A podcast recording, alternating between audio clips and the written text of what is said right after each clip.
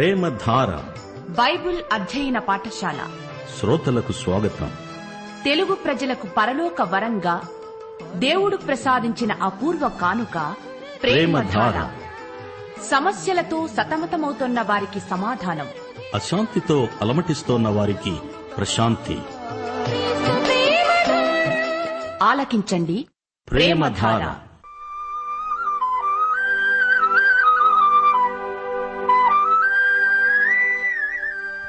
దేవుని ప్రజలైన ఆనాటి ఇస్రాయేలీల పాప ఫలితం. దేవాలయం నుండి దేవుని మహిమ వెడలిపోవటం. అయితే భయము కలిగి పాపము విడిచి వారు దేవుని వైపు తిరిగి నెడల షకీనా మహిమను తిరిగి ఇస్తాననటం. ఎహెస్కేలు గ్రంథ సారాంశానికే తలమానికం.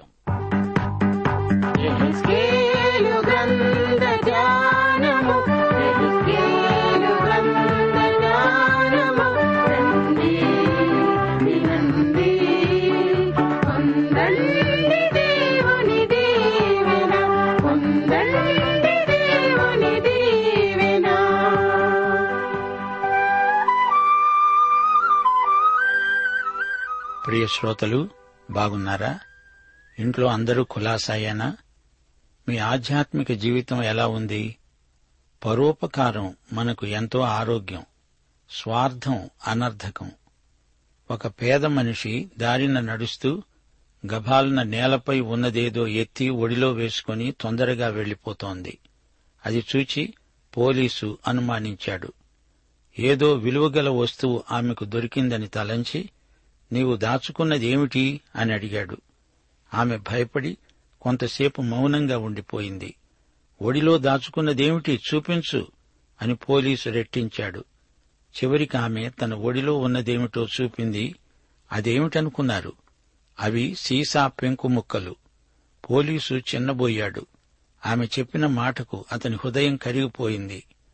ఇది ఎండాకాలం చిన్న బిడ్డలు చెప్పులు లేకుండా నడుస్తారు వారి పాదాలలో ఈ సీసా పెంకులు గుచ్చుకుంటాయేమో అని వాటిని తీసివేశానండి అందామె.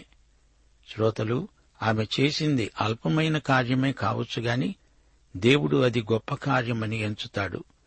ఆమె పరోపకార దృష్టితో ఆ పని చేసింది. శ్రోతలు తరుణము దొరికినప్పుడు మీరు ఇలాంటి పరోపకార కార్యాలు చేయండి.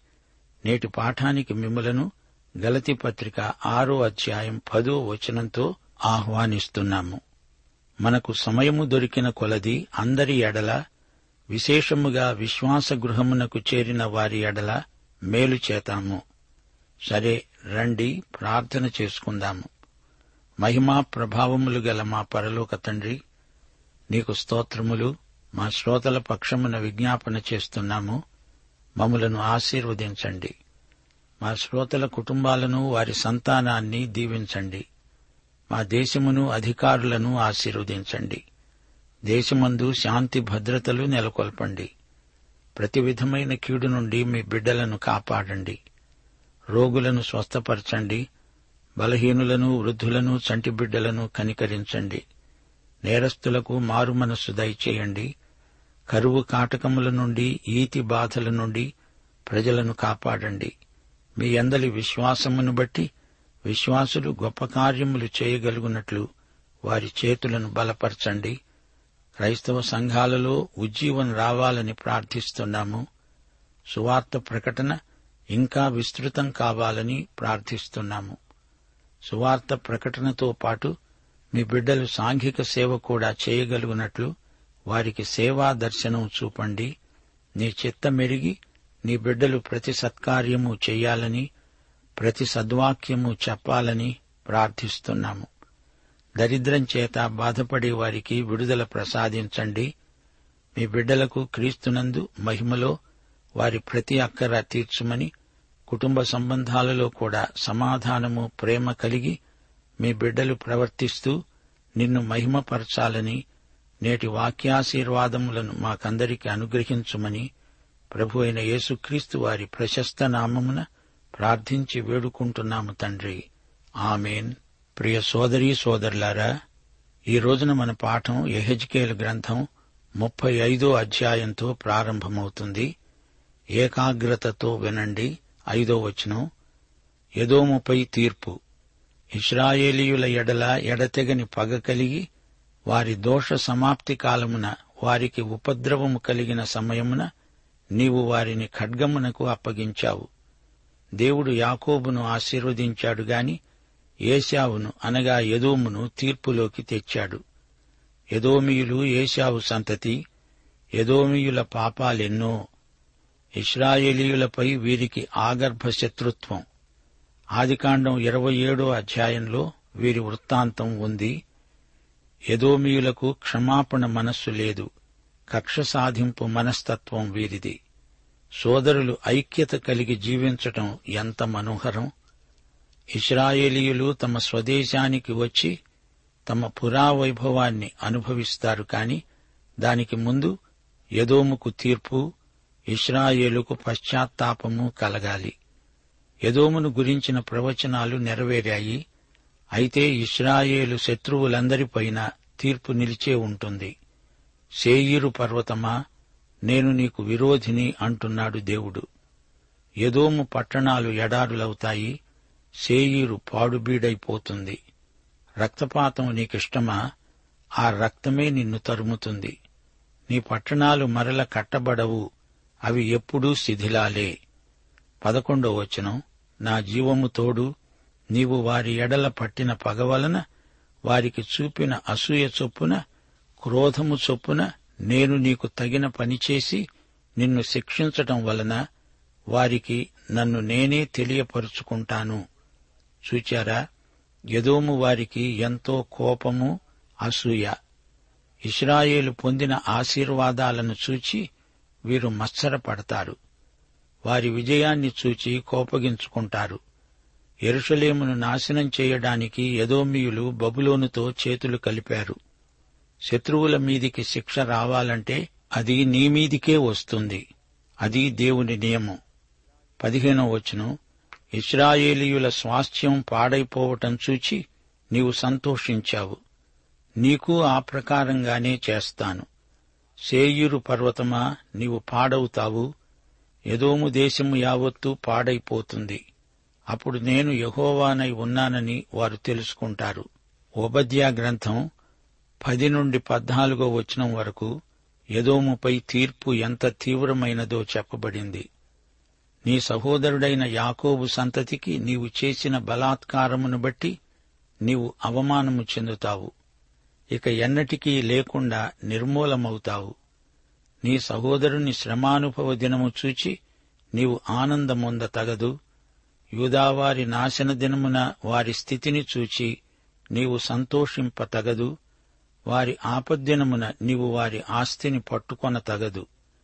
ఎదోమియులకు గర్వమెక్కువ సేయురు పర్వతం వారికి గర్వకారణం. హృదయపు గర్వం చేత వీరు ఆత్మవంచన చేసుకున్నారు. దేవుడు వారిని పైనుండి కిందికి పడతూశాడు.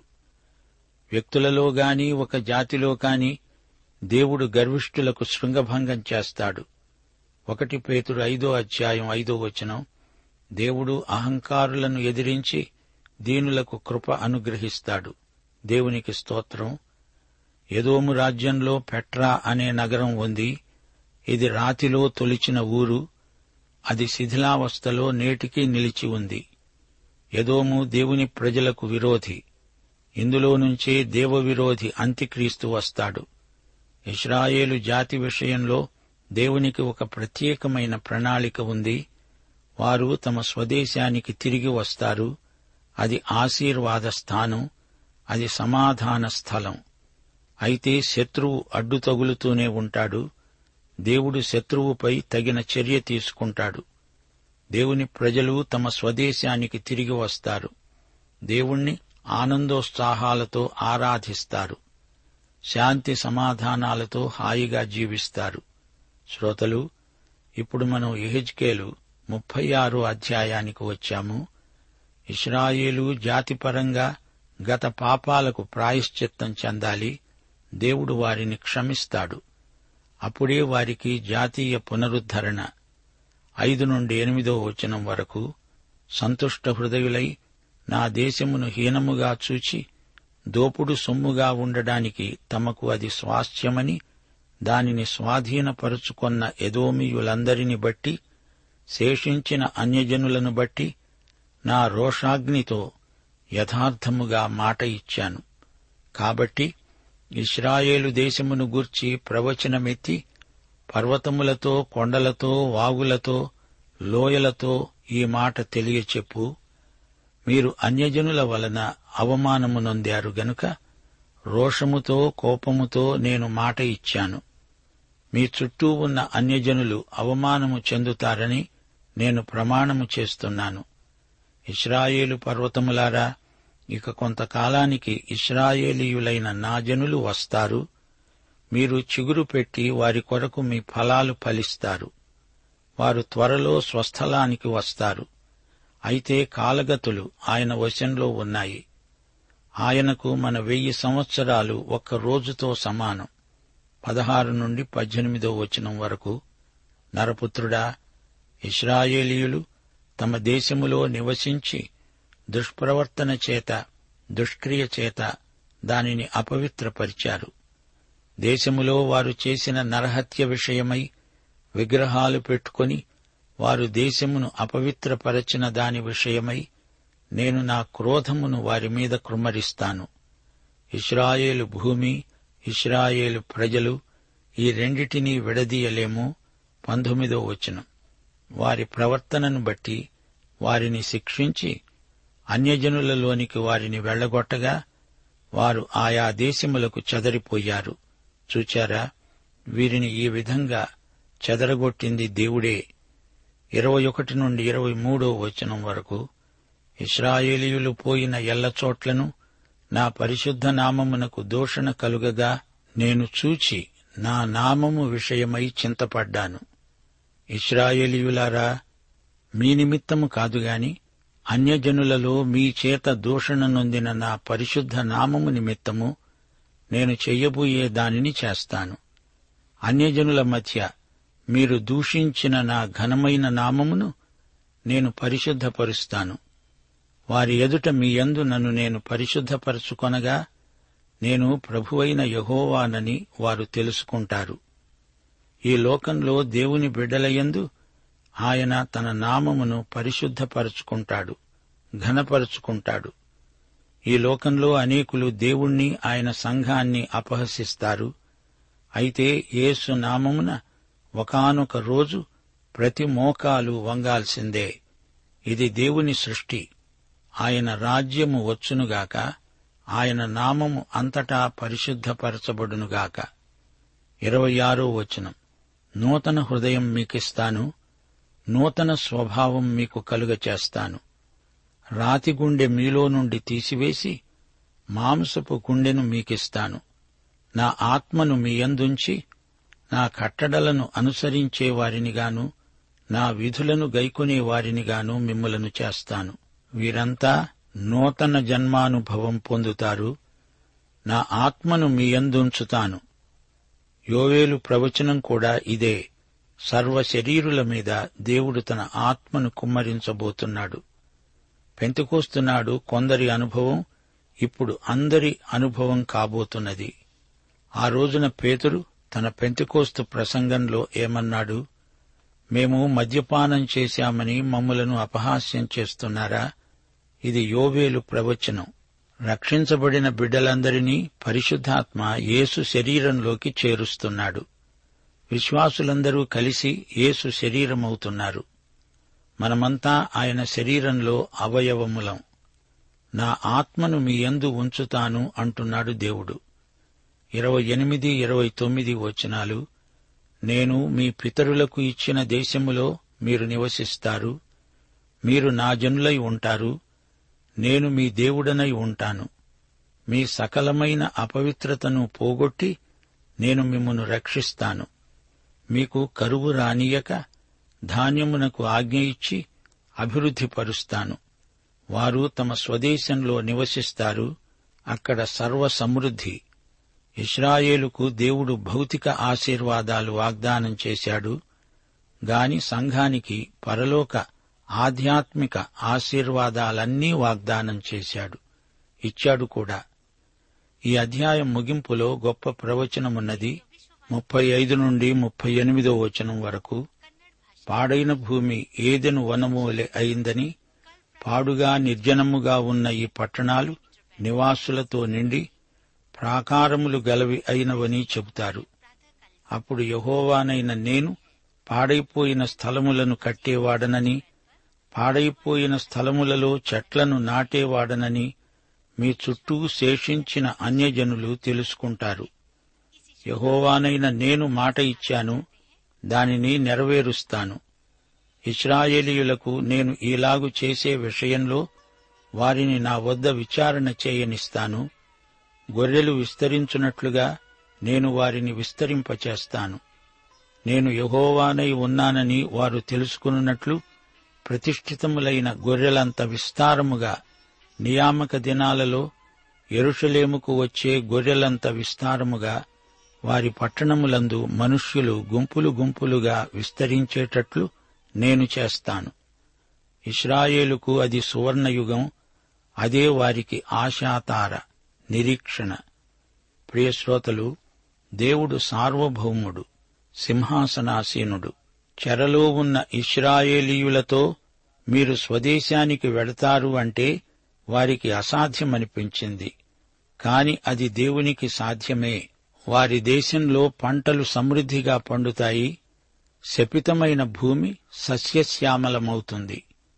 దేవుని నామ ఘనతకై దేవుడు అన్యుల మధ్య గొప్ప కార్యాలు జరిగిస్తాడు. తన ప్రజలే కాదు లోకములోని సమస్త జనులు రక్షించబడాలని దేవుని కోరిక. అన్యుల మధ్య దేవుడు తన ప్రజల ద్వారా మహిమ పొందగోరుతున్నాడు. దేవుడు తన మహిమను విగ్రహాలకు చెందనీయడు. ఆయన పౌరుషము గల దేవుడు. దేవుని ప్రజలే ఈ లోకంలో దేవునికి ప్రతినిధులు. సోదరుడా సోదరి నీవు నీ దేవునికి ప్రతినిధివిగా ఆయన గుణాతిశయములను ప్రచురం చేస్తున్నావా? దేవుడు ఇస్రాయేలుకు భౌతికంగానే కాదు ఆధ్యాత్మికంగా కూడా ఎంతో అభివృద్ధిని వాగ్దానం చేశాడు. నూతన హృదయమిస్తానన్నాడు తన ఆత్మను వారి ఎందు ఉంచుతాను అన్నాడు. నూతన నిబంధన వాగ్దానం చేశాడు ఇది క్రీస్తునందే మానవతకు సంపూర్ణంగా సిద్ధించింది. ఎంత ఘోర పాపికైనా అతని హృదయం ఎంత కల్మషంతో నిండి ఉన్నా నూతన హృదయం నీకిస్తాను అని దేవుడు వాగ్దానం చేశాడు. నీ పాపాలను తన రక్తంతో కడిగివేస్తాడు ఆయన ఇచ్చే నూతన హృదయం ఆయన నీలో ఉంచే పరిశుద్ధాత్మ. ఈ అనుభవంతో నీ జీవితం కొత్త మలుపు తిరుగుతుంది. నీలో ఆశ్చర్యకరంగా పరివర్తన కలుగుతుంది. దేవుని వాగ్దానాన్ని నమ్మిన వారే ధన్యులు తదితరులే అన్యులు. దేవుడు కొత్తది ఇస్తాను అంటుంటే పాతదానికి మాసికలు వేసుకుంటూ ఉండడం అవివేకం. దేవుని ప్రజలు పాపం చేయకూడదు అలా చేశారు అంటే సిగ్గుపడాలి. పాపం చేసినా మనస్సాక్షి మొద్దుబారిపోయిన వారికి ఏమీ అనిపించదు. ఇస్రాయేలీయులు తమ పాపాలను గతంలో తాము చేసిన హేయ కార్యాలను జ్ఞాపకం చేసుకోవాలి. తమ పాపాలను అసహ్యించుకొని వాటిని విసర్జించాలి. మారు మనస్సు పొందాలి. యాకోబు పత్రిక నాలుగో అధ్యాయం ఎనిమిది తొమ్మిది వచనాలు. దేవుని యొద్దకు రండి అప్పుడాయన మీ వద్దకు వస్తాడు. పాపులారా మీ చేతులను శుభ్రం చేసుకోండి. ద్విమనస్కులారా మీ హృదయాలను పరిశుద్ధపరచుకోండి. వ్యాకులపడండి దుఃఖపడండి ఏడవండి. మీ నవ్వు దుఃఖానికి మీ ఆనందం చింతకు మార్చుకోండి.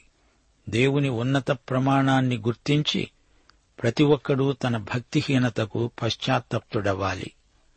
జీవితంలో పాపాన్ని పసికట్టాలి. దేవుణ్ణి బాధపెట్టినందుకు ఆయనను క్షమాపణ వేడుకోవాలి.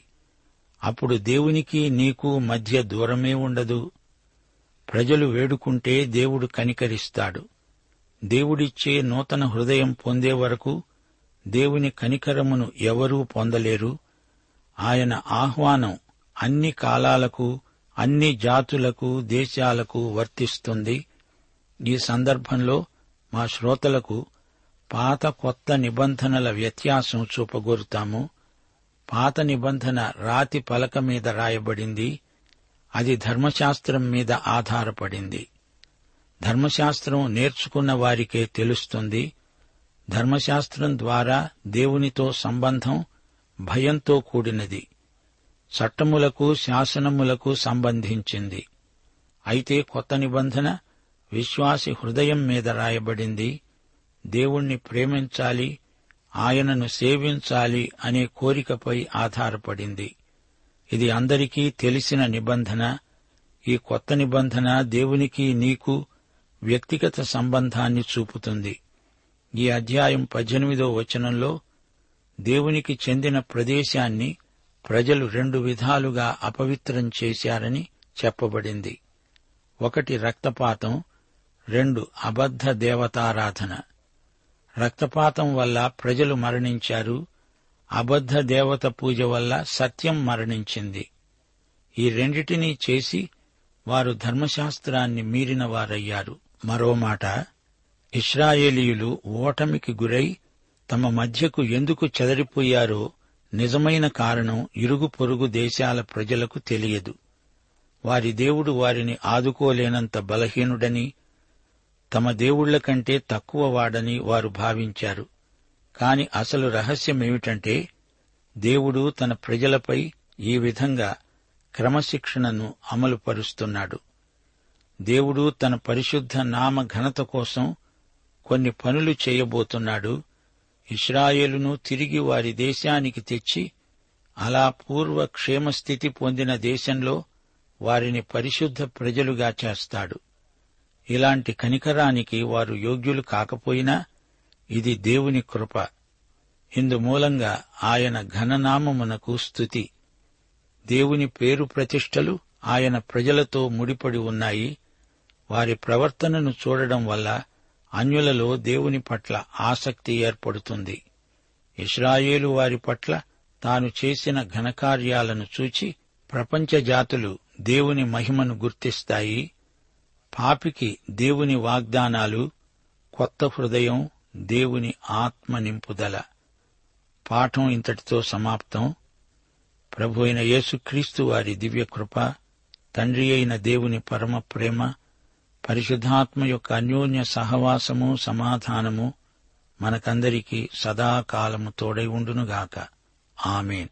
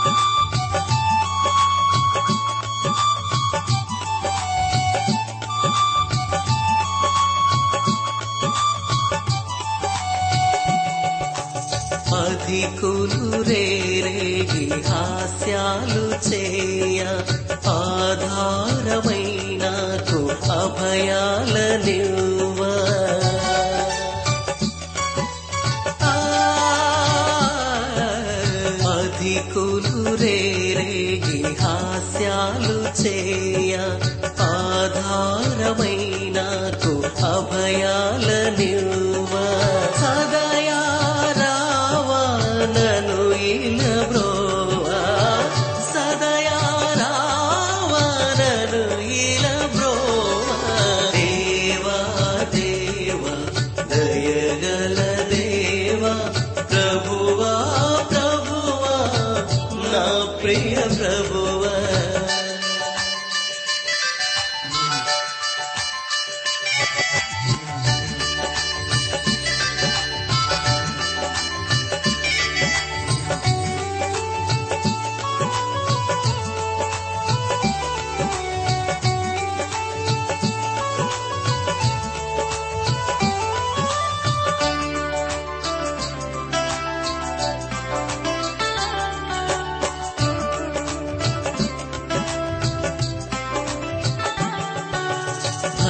படி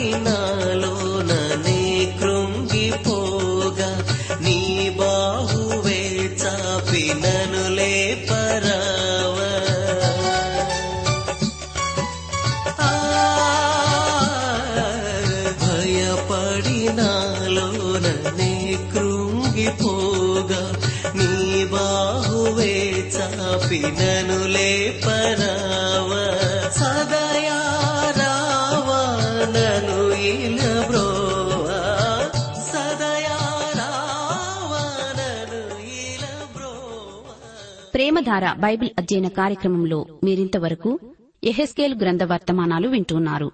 ఈ గ్రంథ వర్తమానాలు మీ అనుదిన ఆత్మీయ జీవితాన్ని మరింత బలపరుస్తున్నాయని భావిస్తున్నాం.